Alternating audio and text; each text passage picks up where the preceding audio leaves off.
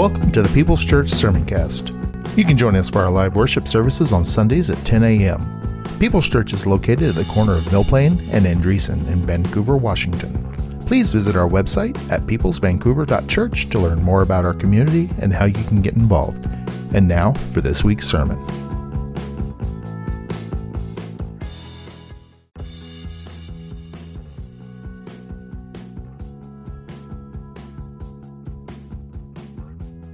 You're listening to the sermon cast from People's Church of Vancouver, Washington. You're invited to join us on Sunday mornings at 10:30 a.m. We're located at 6801 East Mill Plain Boulevard in Vancouver, Washington.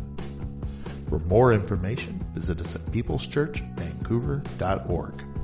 And now for this week's sermon. We are so blessed today that Pastor Jim Cottrell is here from Freedom House. Jim, we're just going to invite you to come and uh, share in the Word and speak to us today.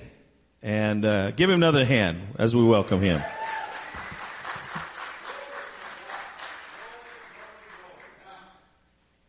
Jesus. And he whom the Son sets free is free indeed. What a great, great truth. So good to be with you. What a pleasure to be with you today.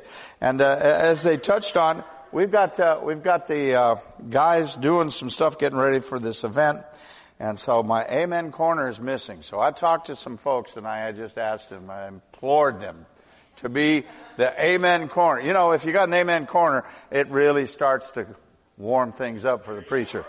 Hallelujah. Amen. Amen. Amen. And uh, I, I just again, I want you to know how much I love Larry and Grace. I know you love them, and I, but I'll tell you what, what honor. Uh, just, they're just rich in love and honoring people. And, uh, I'd like to honor them today as they're going. I don't know, is there anything on, uh, video or do they do anything? I, I thought it interesting, the sister used the term resume. Because you are zooming all the time, and resume seemed to be an appropriate, uh, statement there. Glory to God. Father, I want to thank you. I pray your blessing today. I ask you to anoint our hearts, our minds. Just have your way today. Move up and down the aisles in our midst. Holy Spirit, give us eyes to see and ears to hear because you have a real word for us today in Jesus' name. We pray, Lord, be glorified. Everything that's said and done. We thank you for it. Amen. Thank you, Jesus. This morning I want to bring up a, uh, a question. I want to set a, the stage, if you will, for a most important question. And I think I've mentioned this because it's, it's, uh, in my list, it's one of the top questions that we need to really address.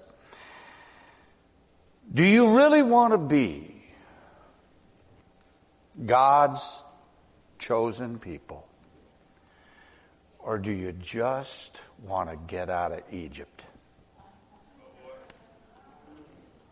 You know, there, there are many, many people who have come to church, I'm talking across the globe, for all kinds of reasons. The cry of the people of God in Egypt's bondage reached the ears and the heart of the Lord. And in the right time and season, he sent Moses to deliver. But so many, so many immediately start. In fact, I think of all the things they saw. Who can tell me some of the things that they experienced coming out of bondage? Who's got one? Thirst. Yeah. And how did the Lord meet that? Split that great big huge rock. Have you seen that rock, by the way? I don't know if you go, you can go on the web and you can see where they believe the real Mount Sinai is. And in the valley below it, you'll see this great big huge rock. I think it's almost three stories tall. And it's split. And, and the evidence is that there, uh, the markings on the rocks, because it's a big huge thing, is that the water flowed up and out of it, which in this dry land, it was incredible. You look for it. Uh, there are people that have discovered that. There's some great things that the Lord is confirming in His Word. But I digress. I want to stick with the subject. So what else did people see? How about somebody over here? Say it again.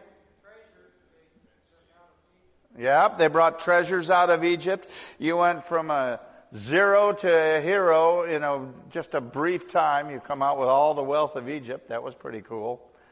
Something else. Come on now. Back here. Splitting the, anybody think that might be cool? Huh? You know, you got the armies of Pharaoh coming, the chariots, and they're just absolutely, all they wanted was Hebrew blood. They were just, they'd all, many of them had lost a firstborn. So this was not, this was not about just getting people back. They wanted to bring damage. And here are the people crying out, and the Red Sea splits. Can you imagine that? Looking up here and seeing huge, huge fish sharks and everything else under there, you know. Wow, what an experience that would be. And then, of course, to see it absolutely swallow the enemies. One, how about one or two more? Come on now. It's pretty easy when you think about it. What'd they eat? Oh, yeah, that's right, angel food. Yeah. And one more. Their clothes didn't wear out. that was before thrift stores, wasn't it? Amen. Do you really want to be God's chosen people? Or do you just want to get out of Egypt? Do you know how long it took them to start complaining? They get to the Red Sea. They get to the Red Sea. It opens up, swallows their enemies. They're absolutely rejoicing. How long before they carped and complained and murmured? 72 hours. 72 hours and things went south. What am I talking about here? The power of our flesh that only wants better circumstances, fun and enjoyment. And, and, let's face it, I mean, there's a room and space for that in our lives. God uh, is uh, one who gave us humor. He has a sense of humor. I've heard him laugh before at me. Hello? I remember the first time I ever heard that when I was a young brother and I was in a church service and the pastor got up there and said, you know, I was praying and he says, he said, God laughed and I laughed. And that was the first time it was novel thought to me to think that God laughs. Oh, I believe he does. Amen. Three to five million, some scholars believe that there were far more slaves than, than what often are recorded, but three to five million possibly were delivered from slavery and came out. This is typical of you and I coming out of sin's bondage, our souls being set free. Amen? Very similar in type and shadow. And each of them, as well as each of us, have to answer that question.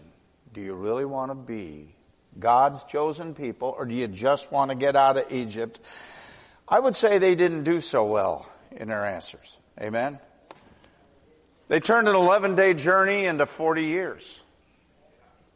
That should speak to our lives. Hello? I often tell the brothers, I say, when, uh, and you know, I got great freedom because the guys aren't here today and I can just really, it's kind of like having your family here and you can't talk about it, but the,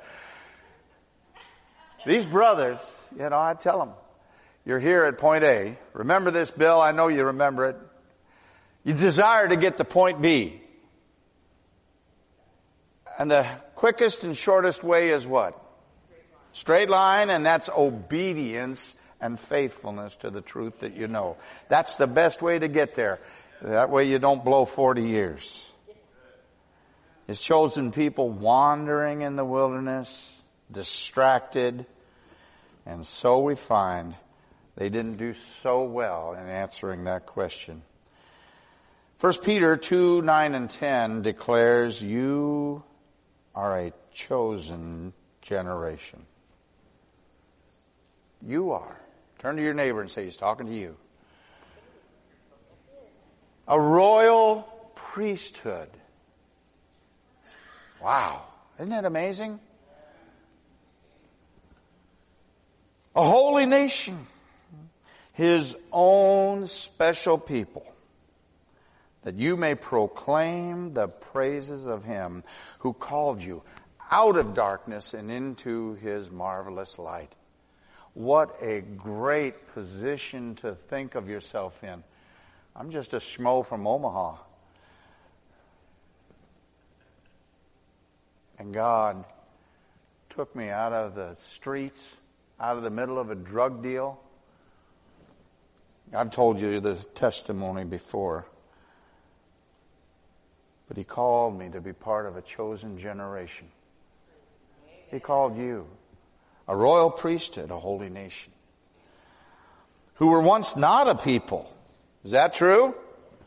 You look back in our lives, you know, and I say this to guys all the time. I said, there's no way on earth that a group of guys like you could be together in this environment, living together, you know, dorm setting, granted, but uh, I got to tell you, it's an amazing thing.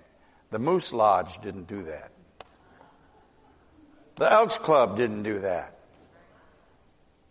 Only Lord Jesus can take us from not being a people, but are now the people of God, who had not obtained mercy, but now have obtained mercy. If there's any reason to shout and give God praise, it's because He was merciful. How many of you would like to get what you think is fair? No, thank you. The truth is, if we got what was fair, we wouldn't make it very far. It's His grace and mercy. Amen.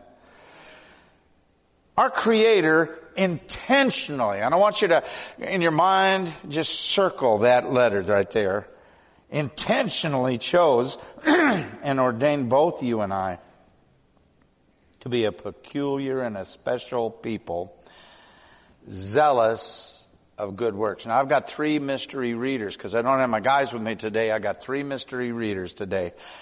I think one is Carol, is that right? Titus 2.14, read loud.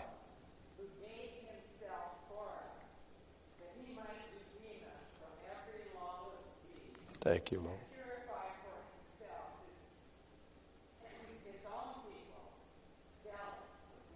Zealous of good works. Thank you, Lord. Amen. Thank you, Jesus. He moved with intentionality. Now, if the Lord moves with intentionality, I believe we're to imitate our Lord. Is that right? Now, the term intentional, to be done deliberately. Now, I know this isn't rocket science, it's, but it, but it, it really is something for us to chew on. Intentionality. It's the state of having or being formed by an intention. Does your intention form your motivation? Does it form your direction? Does it give you the high and lofty goals and the target that you aim at? You bet it does. The philosophy of intentionality is the property of being about or directed toward a subject. And we have the greatest subject to speak of. That's the King of Glory. Amen. Now the church should be an organism. Not just an organization. You've heard that before alive and nurturing, which operates as an intentional community. I like that word community. Amen. A small, localized, often rural community of persons or families pursuing common interests and concentrating on certain basic values. And to me, the basic value of life is to be useful to my Lord. I look around and I find little is ever accomplished by casual Christianity. Casual Christians don't seem to accomplish very much. Amen. Here's another verse, John 4:34. Strategically placed, you'll notice. Jesus said to them, My food is to do the will of him who sent me and to finish his work. Jesus is our example. He understood the Father's divine heart and purpose. And King James says his meat Now, one thing I know about men is most of us are carnivores. And all those wives who cook for them say, Amen. Amen. I'll tell you what, those guys at the Freedom House never met. I had one time, we did the big, big event, and I must have had four or five briskets. I don't know if you remember this, Bill. Four or five briskets that were left over. And we had them all sliced up and everything. And I came in after the weekend and I, I said, Where, where's the brisket? And I heard that afterwards they were, eh, when we got back and everything over the weekend, they were like baby birds. Just dropping the strips of brisket and consuming it. Yeah. Incredible. Incredible. But Jesus said, my meat is to do His will and finish His work. How many of you are looking for Him to come? Yeah. Huh? We got three that are looking. Come on now. Oh, my Lord, come quickly, Lord Jesus. Amen. But you know what? There's work to do in order to bring about that day. He moved with a holy zeal. Another verse tells us the zeal of the Lord of hosts has eaten me up. Kind of like that brisket. Jesus moved with zeal. His meat was to do His will.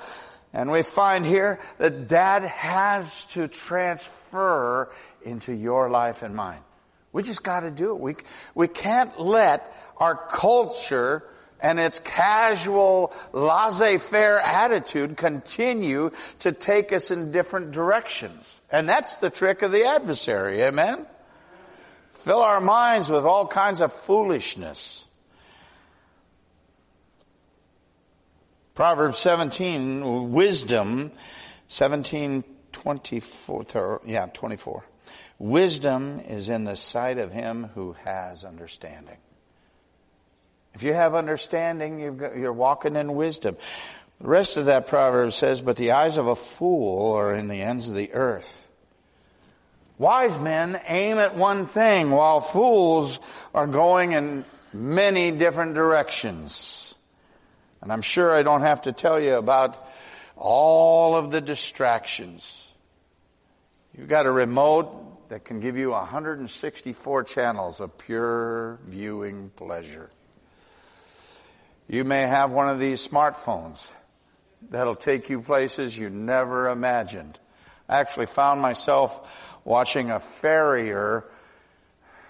That's a guy that works on horses cleaning uh, uh, the hoof of a donkey this this week, and I said, "What am I watching? Just, do I want to put ten minutes into this?"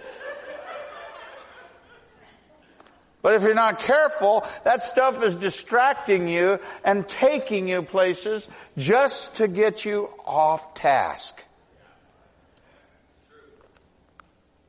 Jeremiah 13:23. Here's a question. Can an Ethiopian change his skin? Or the leopard his spots? Then may you also do good who are accustomed to doing evil. If you look at the nature of men and you evaluate it, it comes down to exactly what are you or they accustomed to. And we find in our history that we have had casual uh, attitudes about life. I think of all the years and the time uh, that the Lord has blessed me with and how much of it will actually end up being wasted. I can only imagine men standing, uh, and, and, and women standing before the King of Glory and answering what did you do with my son? What did you do uh, in the prayer life that you had and, and in the time in the Word? And they said, well, I really didn't have that much time. Well, really, you had 16,841 hours in playing Grand Theft Auto or Halo or whatever the, the games are now that are just, uh, just taking people and absorbing all kinds of time. We all begin to live life within that framework of that carnal nature. Which we're accustomed to. Every one of us did. We had our time. Paul said uh, that uh, this uh, experience in time past should suffice us to have done the will of the Gentiles when we walked in it. But he called us out of darkness and into light. Every man that is born struggles through sin, tainted by Adam's nature, his transgression, and then shaped in the iniquity that's all around us. By the way, iniquity is an interesting word. Bill Gothard one time gave a definition and it stuck with me for many years. I hope you'll write it down. Because it's one of those words that people think they know the answer or think they understand the definition. What is iniquity? Here's what he said. After studying it from Genesis to maps, iniquity. Me doing my own will, even when it seems right. Me doing my own will, even when it seems right. I think of decisions I've made in my past where it seemed right to do it, but I really didn't talk to the Lord. I really didn't ask Him for His wise counsel and divine direction. And I found myself, we almost ended up in a timeshare. You remember that? Oh boy. And so we find every man is that's born is in need of a Savior a new spirit within and new goals. And to be frank, without the grace of God, which leads you and I to repentance, we couldn't have even come to repentance except the Spirit of God had drawn us. Isn't that amazing? That's the calling. That's the election. That's the peculiar people he called. There are so many out in the corner, old guys that I used to run with. And they're still out there playing the same foolish games wondering what happened. And I think, Lord, by your grace, you called me out of darkness and into your marvelous light. Thank you, Jesus. It tells us here that without the grace which leads to repentance, we could easily be forever lost and stuck in that uh, accustomed, comfortable, carnal nature that we ran with for so long. Thank God we have a new nature. Brother, read Ezekiel 36, verses 26 and 27. What a promise. I will give you a new heart and put a new spirit in you. I will remove from you, you your heart and put a new spirit in you. I will remove from you your heart of stone. Mm.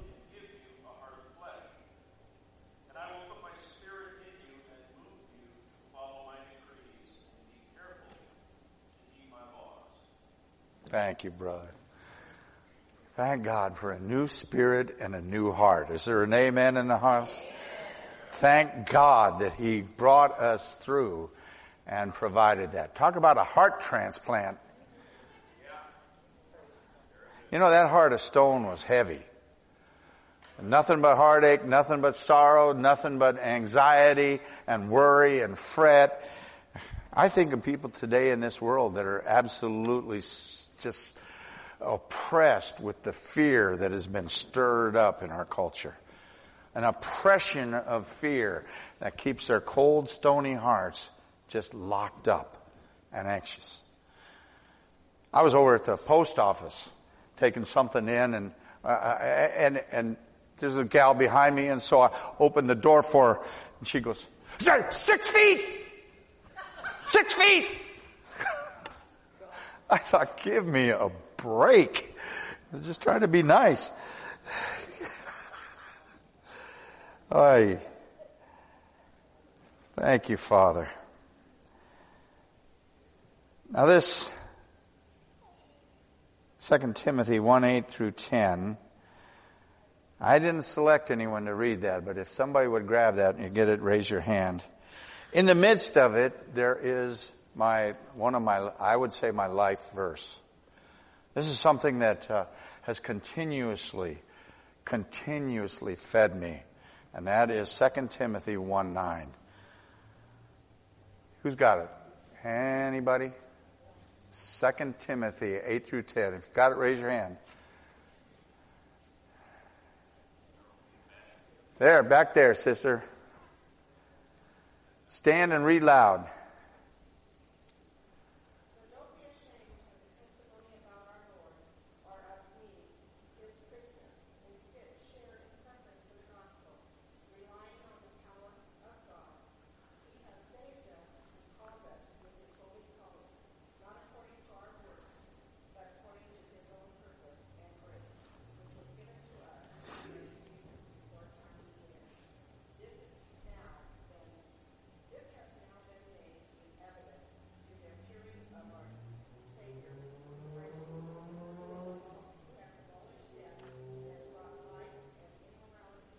Immortality to life.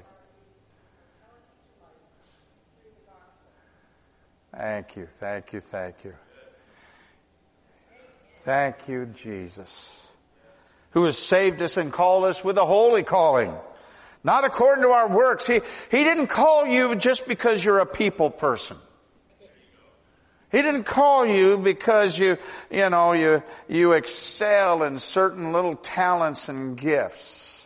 To be very frank, he called you not according to our works, but according to his own purpose and grace, which was given us before time began. Now, if this divine purpose is before each one of us, even at the time of our birth, because it was given us before we were born, that's pretty amazing. He knew what you were going to be before you were a twinkle in your dad's eye. Then we really should be pressing in. And what seems to be missing from fulfilling this purpose in his, and advancing his kingdom is that we really have to become intentional in our purposes. To be about our Father's business. To practice and pursue the divine purpose to practice and pursue it, becoming intentional, and taking aim daily at kingdom purpose. There are people that get up today and have no plan for the day. They don't know exactly what or how they're going to walk it out and they want to just let it unfold and everything. That's casual Christianity. That's people who really are not focused. But if you start asking God for a particular ministry, whatever it may be, serving, serving in a special way, you're going to find out it's going to lift your spirit. And I notice that a lot of people wear their hair in here like I do. White. Amen? And, and, in light of that, eh, it, some, the ones that have it, and then the ones that don't, you just got sideburns that are bright white. The point I'm trying to make the point I'm trying to make is they'll bring forth fruit in old age. That's a great verse out of Psalms.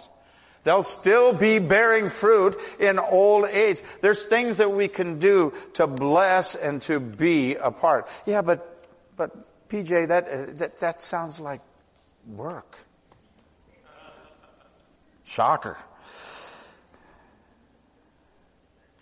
Philippians is a great book.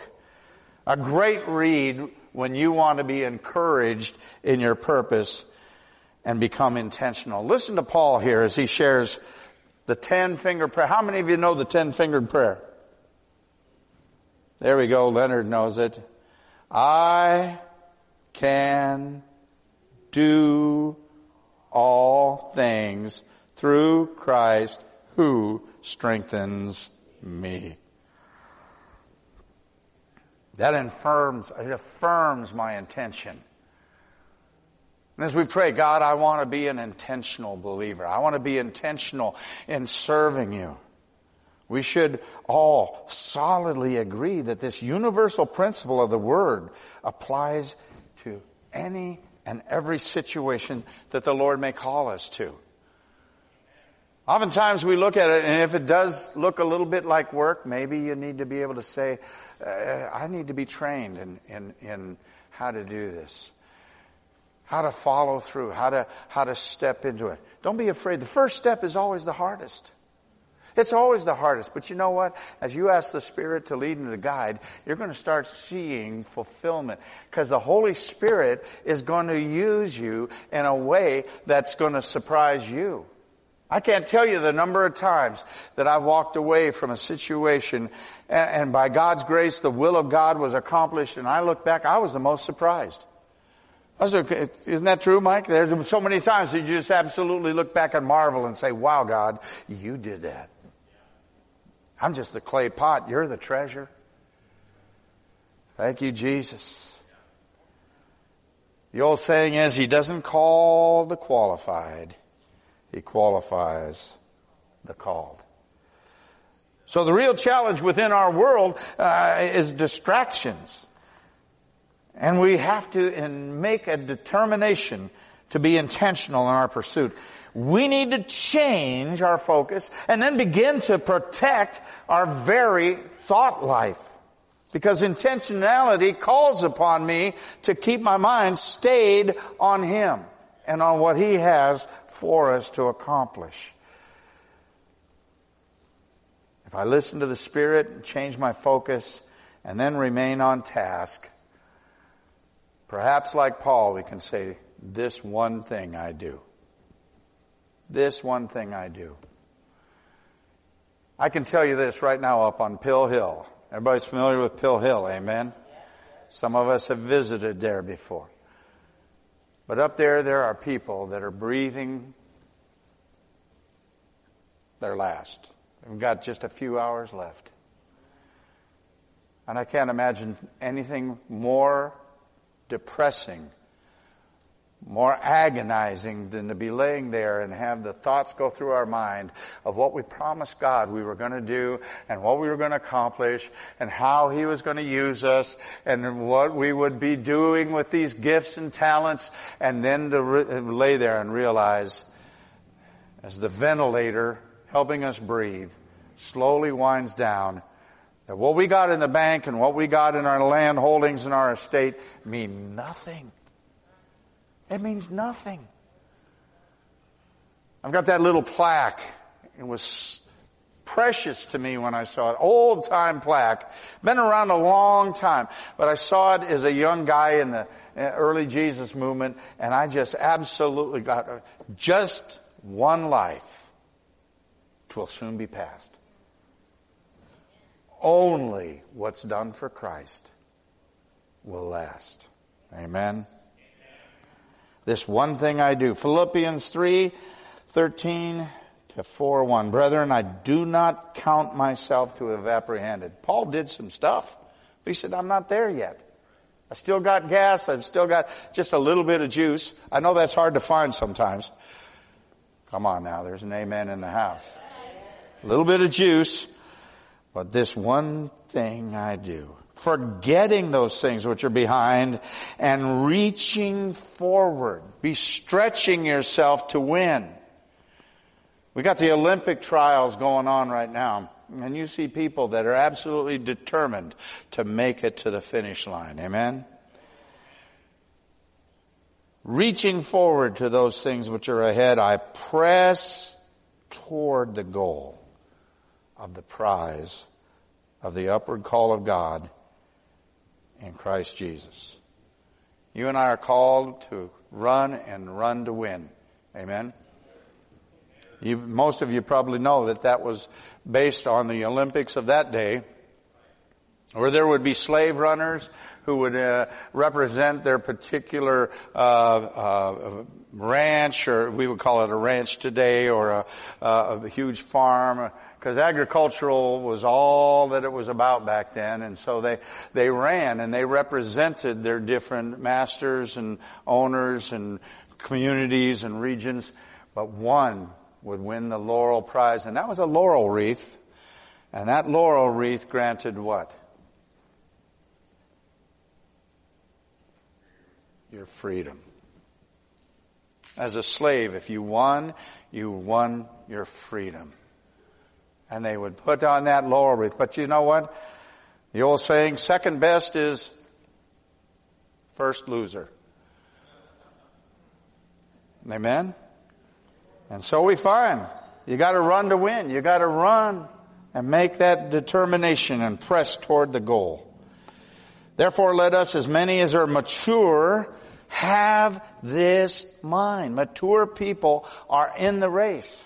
Mature people run to win. And if anything you think otherwise, if you get distracted by all the craziness, God will reveal even this to you. He'll call you back to the path. He'll call you back. And I've had times where I had to do it. Really, in fact, it's been really intense uh, these last year, year and a half where politics have dominated so much of the media and our thought life and all that. I finally, I, the Lord called me back. He said, look, stay focused on the task at hand. You know? And so we find as many as are mature have this mind, and if anything you think otherwise, God will reveal even this to you. Nevertheless, to the degree which we have already attained, and we've got some uh, seasoned saints in here who have accomplished things in in many many years, but I got to tell you, we're still going to be bearing fruit. Amen. That's a good word. It just makes me feel good. How many of you remember Geritol? How many of you are still using? No. Um, anyway. Yeah, just a little bit of extra just to go the distance. To the degree we have already attained, let us walk by the same rule. Let us be of the same mind. Brethren, join in fulfilling my example. Paul says, hey, I'm trying to leave an, uh, an example and a legacy. Join in my example. What, what a message that he had such confidence that he could say, you follow me as I follow Christ. And note those who walk so. As you have us for a pattern. There are faithful examples around. Somebody here has been an influence to somebody else's life. I hope you all can look back. I think of a dear old saint, Granny Cook. Here I was, a hippie off the street. If, if I showed you the pictures of the early day, uh, it'd just blow your mind. I had hair way down to here, and I've, i remember one time uh, when I was on staff over in Aloha that uh, I took it out for the adult Sunday school class, class and there, Pastor Jim, they just couldn't believe like I had any kind of life before, you know. Because I was just a, a long hair, but pretty much a dope fiend when I came to Christ. I was so lost. And I get these early pictures and I think about the, the way that the Lord has nurtured and developed. But we all have that. And yet, He didn't just save us from, He saved us for. Amen. We want to walk with faithful examples. And Granny Cook, Granny Cook, here I am in this hippie church. We slept on the floor. It was a are you ready? We'll just move the chairs and we'll roll out sleeping bags. We had church every night. We were right off a of Sunset Strip in Hollywood. It was an amazing season. And, uh, and, the, and the brothers would sleep there and the sisters would sleep in a Very celibate. It was very, very much the fear of the Lord. But I gotta tell you, you, you, you didn't think you were big, you know, sacrificing or anything like that. You were into the call and the cause of Christ. And so there we are doing that. And this dear old saint came in.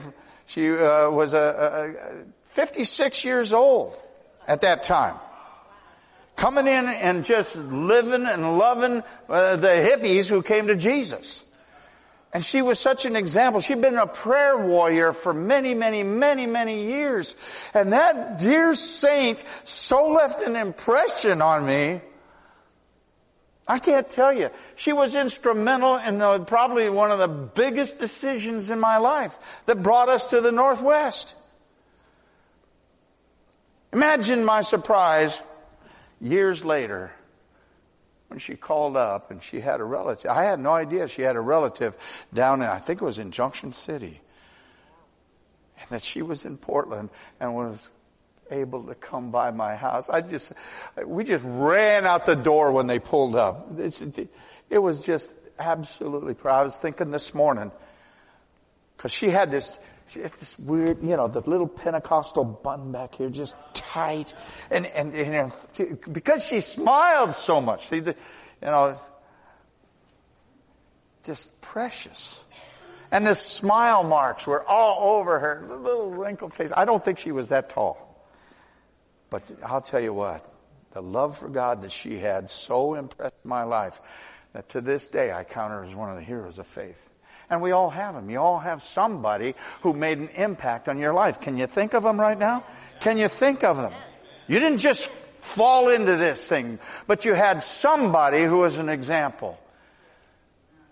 Amen? Let me encourage your heart. Let me encourage you. You too, in your race, are becoming examples to others. And Paul is encouraging us to consider that. To be that example. To be someone that leaves an impression faithfully. He says, for many walk, of whom I've told you often and now tell you even weeping. Can you picture Paul? He's crying as he's writing this because it so grieves his heart that they are enemies of the cross of Christ. They're distracted. They're fruitless. They're aimless. Whose end is destruction, whose God is their belly, whose glory is in their shame, and they set their mind on earthly things. While Satan steals their potential. For our citizenship, your citizenship and mine is where? In heaven. It's not about being a Washingtonian or an Oregonian or some other end.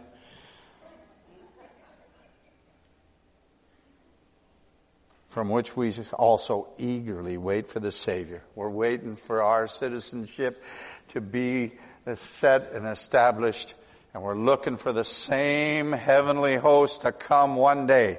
I'm looking for him, aren't you? In fact, with everything going on in Israel and everything going on with the economy and everything going on with the craziness, you just have to look at it and think, He is coming so very soon. So He's going to come and listen to what He's going to do. He will transform our lowly body. Oh, come on now. That's what we're shouting about. Amen. I used to have a a sticker on my computer. It said if after, it was a little cartoon type thing, but it said if after the age of 50 you get up and nothing hurts, chances are good you died in the night.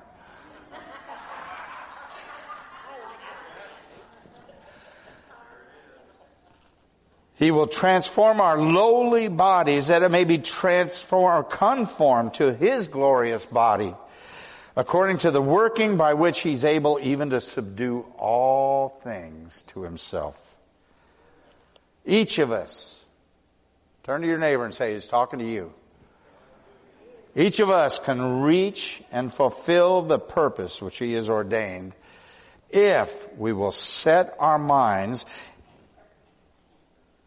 intentionally set our minds. Yes, the distractions will come. Our adversary is intentional. Everything he does, he does to send a distraction and a smoke screen and a, uh, you know, alternate plan. How many of you have noticed that one of the biggest problems is letting the good take the place of the best? Mmm, chew on that one. He's intentional and he is certain to throw so much in our face to try to shake the mindset of the believer. Jesus himself was tempted of Satan with the various temptations of grandeur and so forth.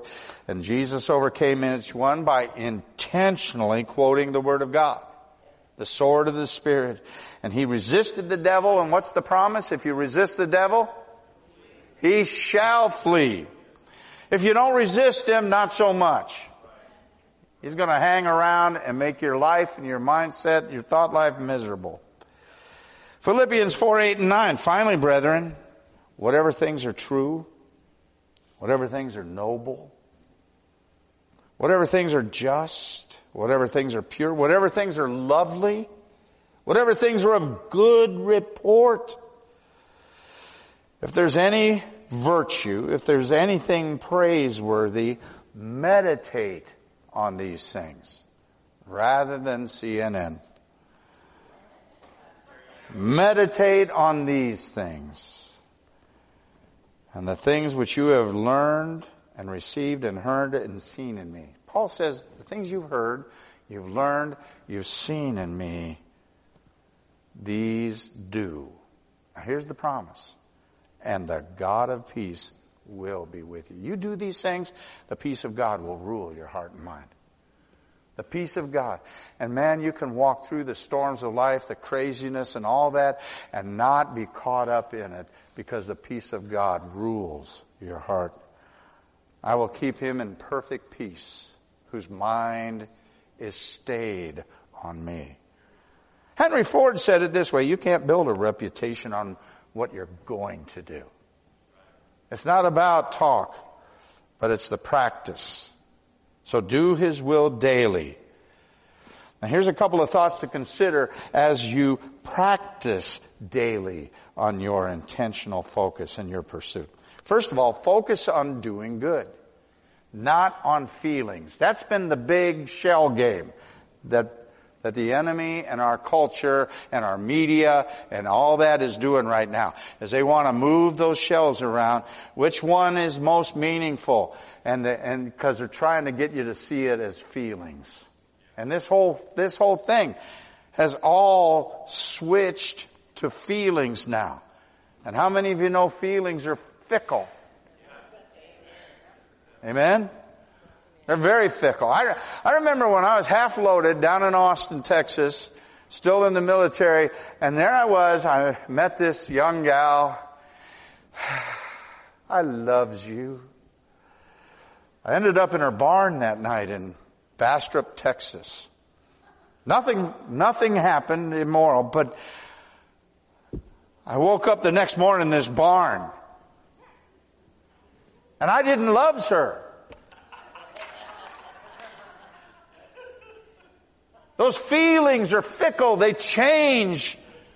And that's a continuous thing that's going on. But our world wants us to be caught up and transfixed with what's feeling good and what, what you should feel and shouldn't feel and what emotions should be stirred in this and what emotion. Oh man, I'm up to here with that stuff. Oh, thank you, Jesus. Fix yourself and focus on doing good, not on your feelings. Number two, focus on folks who help you. Focus on folks who help you, not on folks who hinder you. I've had some guys that when I hung around with them, I always got in deeper trouble and bigger headaches and bigger heartaches. Is that right? Is anybody else can say, yeah, I've had a few of them? Focus on the folks that help you, not on the folks that hinder you. And third, focus on progress. Now this is important. Not on perfection.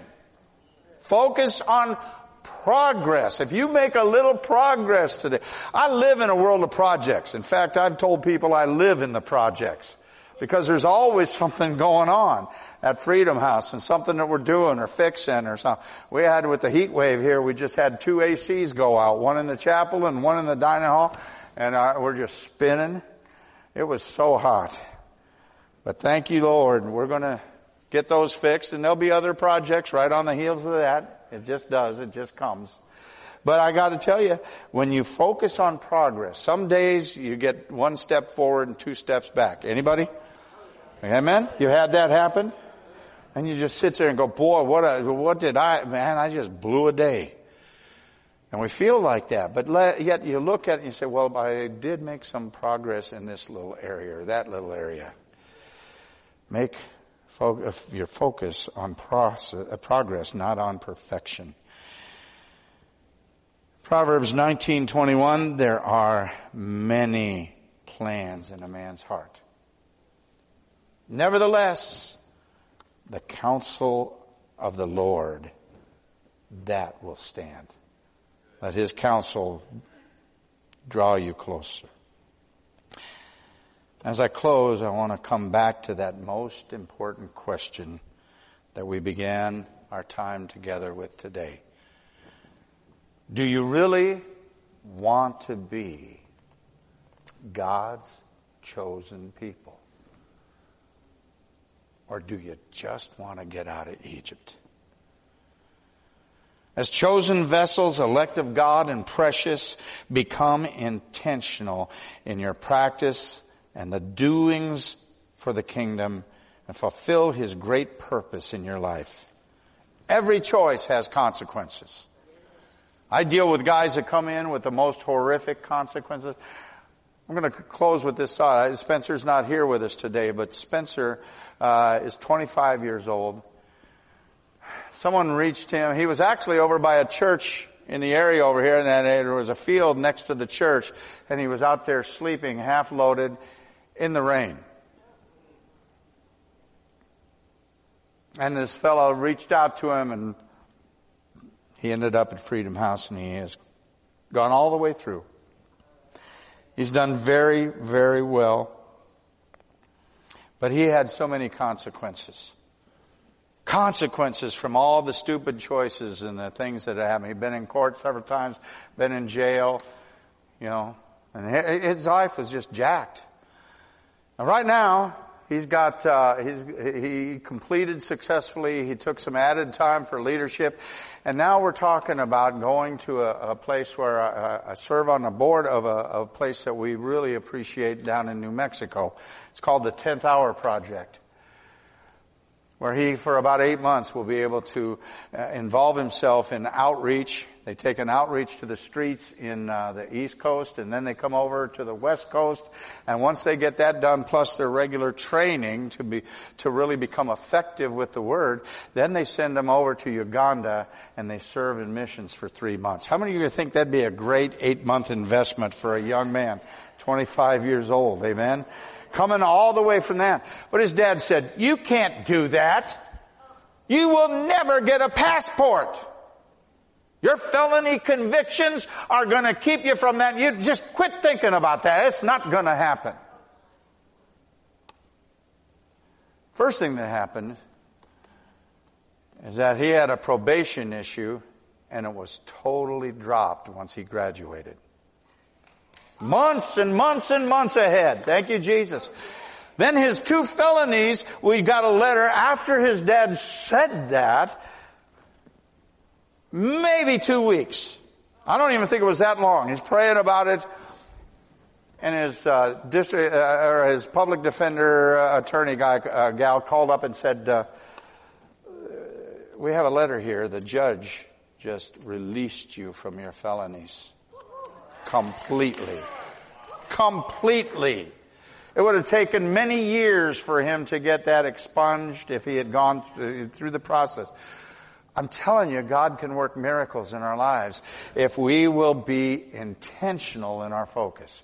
If we will begin to really give ourselves to the plan and purpose uh, in, in the days we have left. In the time we have left. He is coming soon, and I sure don't want to stand before Him empty handed. So every choice has consequences. Choose to live intentionally. Every choice, every day. And finally, Philippians 1, 6 and 7, being confident of this very thing. Confident that he who has begun a good work in you if that applies to you, raise your hand. If he's begun a good work in you, he will be faithful to complete it until the day of Jesus Christ. What comfort. Amen. I don't know if we've got anybody here that wants to know Jesus or has yet to give your heart to the Lord, but if you have, I hope after the service you'll come up and you and I can talk because I would love to introduce you to my Savior. Love to make Him known to you and that you could see a life transforming work, a new heart and a new spirit. You can take that other thing, that stony heart, that one that's so heavy on your life, and you can drop it at the altar. It'll probably make a big thunk Where is it? Just knocked my water off. You can drop that stony heart and walk away with a new heart and a new spirit. God promised it, and He has never broken a promise. The other thing is, perhaps you find yourself sitting and saying, Lord, I, I think I need to respond. Because I've been kind of cash in my approach. I've been a little tired, a little worn, a little weary, but you're coming soon and I want to be about my Father's business. I want your meat to feed my life so I can do your will. I want to be involved. I want to be a part. If that speaks to you, I'd love to pray with you as well. We're about out of time today, but I hope that you have, this 4th of July, heard something in the Spirit that ministered to your life. And I hope that the, the future will be far better, not only in your life, but in the lives of those that you inspire and touch, and how you will become a faithful example of the believers. Amen? Amen. As we get ready to pray, the altars are open. I just hope that you listening may feel the tender, soft nudge of the Spirit that says, This is your time. We'd be happy to pray together. Father, it's a little different type of message, but I believe that the word of the Lord has had free course here today. I believe that it's touched lives that you wanted to touch. I believe that it's spoken into the spirit of those who are here. And now I ask you, Lord, to do your work in the hearts and in the lives. And that the kingdom of God will advance because what you accomplished here stirring our hearts, remembering the divine purpose the promises we've made and the purpose that's out there that you gave us before time began. Thank you, Father. Have your way. We love you. We give you praise. In Jesus' name. Amen. Amen. God bless you.